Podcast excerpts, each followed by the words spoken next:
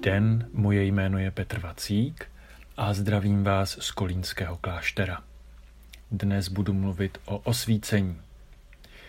Pohnutkou je mi dnešní liturgické čtení, kde se Ježíš v Janově evangeliu opět přirovnává ke světlu a říká, kdo vidí mne, vidí toho, který mě poslal. Já jsem přišel na svět jako světlo.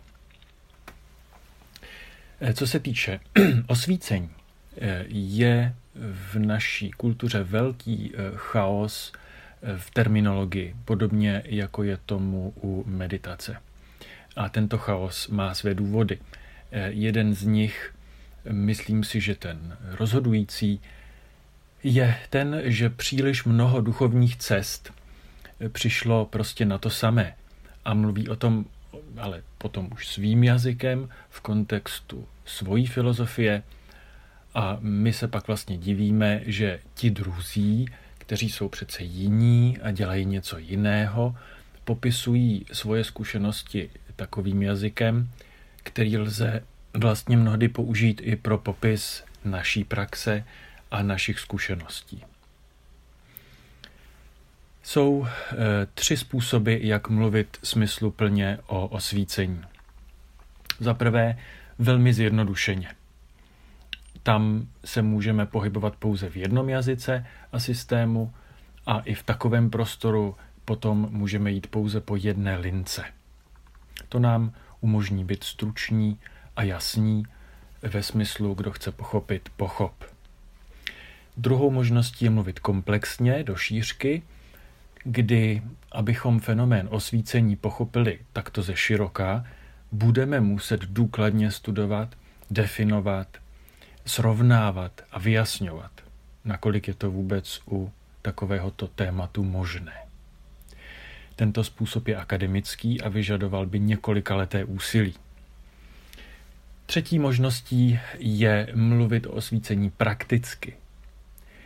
Tento způsob komunikace o světle a osvícení je výsostně osobní a tradičně se odehrává v rámci duchovního doprovázení. A tato cesta je dokonce spíše na desítky let. Je tedy zjevné, že si dnes zvolím první způsob a věc velmi, velmi zjednoduším. Nejprve jedno ujasnění. Osvícení je západní křesťanský pojem, který je jedním z tradičních názvů pro určitý aspekt duchovního života křesťanů. Později, při snahách o férovější pochopení těch ostatních náboženství, se pojem osvícení začal používat jako náš západní překlad pojmů vystihujících analogické aspekty v ostatních spiritualitách. Setkáme se tady, jako vždy, s lidmi, kteří tomu rozumí a s těmi, kteří to neznají a bojí se toho a tedy osvícení odsuzují a útočí na každého, kdo tento pojem použije. E, mám s tím dostatek vlastních zkušeností a jednu velmi e, vtipnou a symbolickou příhodu.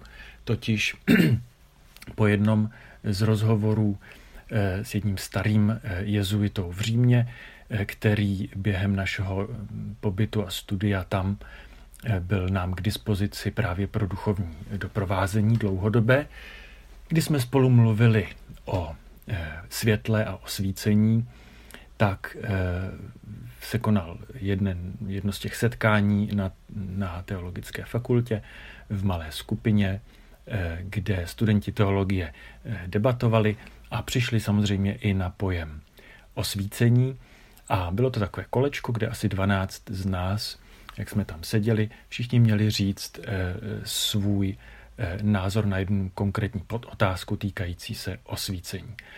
A kromě mě všichni tento pojem odmítli, v podstatě ho vnímali jako ohrožení. Jako ohrožení e, spirituality, jako ohrožení víry a podobně. Eh, jak víme, studenti teologie vědí všechno nejlépe.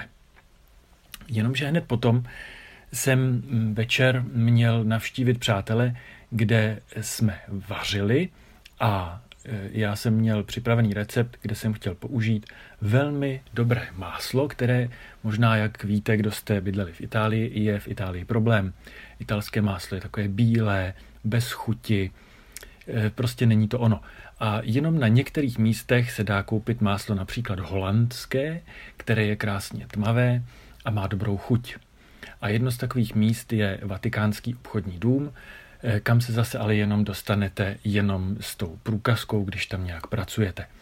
A já jsem pracoval ve vatikánském rozhlase, tak jsem tu průkazku měl a jel jsem koupit to máslo.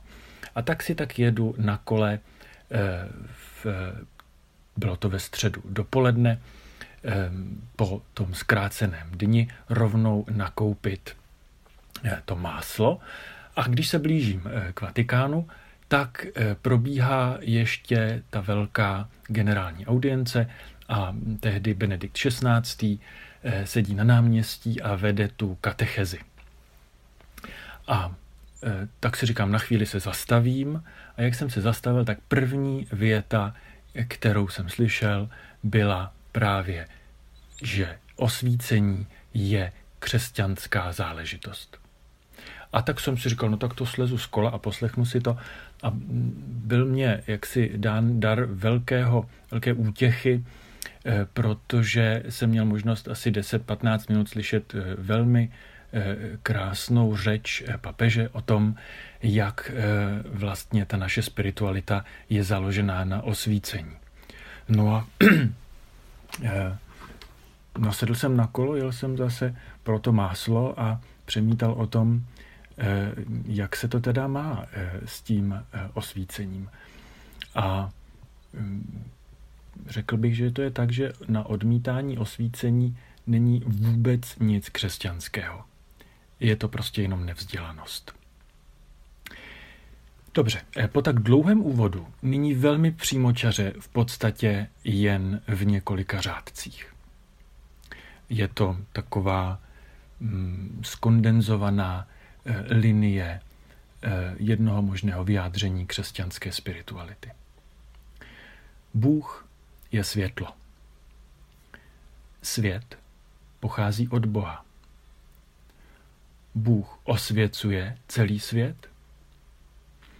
Kristus je světlem, které vychází od Boha.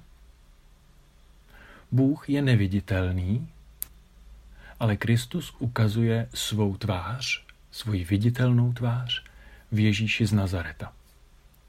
Kdo vidí Krista, vidí Boha, tak, jak ho lze vidět. Kdo má zrak upřený na Krista, světlo světa, toho zrak se očišťuje a ten člověk se sám stává světlem. Tento proces nazýváme osvícením. Osvícení není cílem, ale fází, aspektem a v jistém smyslu dokonce jenom začátkem. Kdo se světla bojí, žije v temnotě a ve strachu. Přečtěte si pozorně Janovo evangelium. Přeji vám světlo a radost. Podcast u Ambonu pro vás připravuje Fortna. U Ambonu se střídají Ladislav Herián, Pavel Pola, Josef Prokeš, Petr Glogar, Tomáš Roule a Petr Vacík. Slovo pro každý den najdete na www.fortna.eu, na www.prakjezu.cz a v podcastových aplikacích.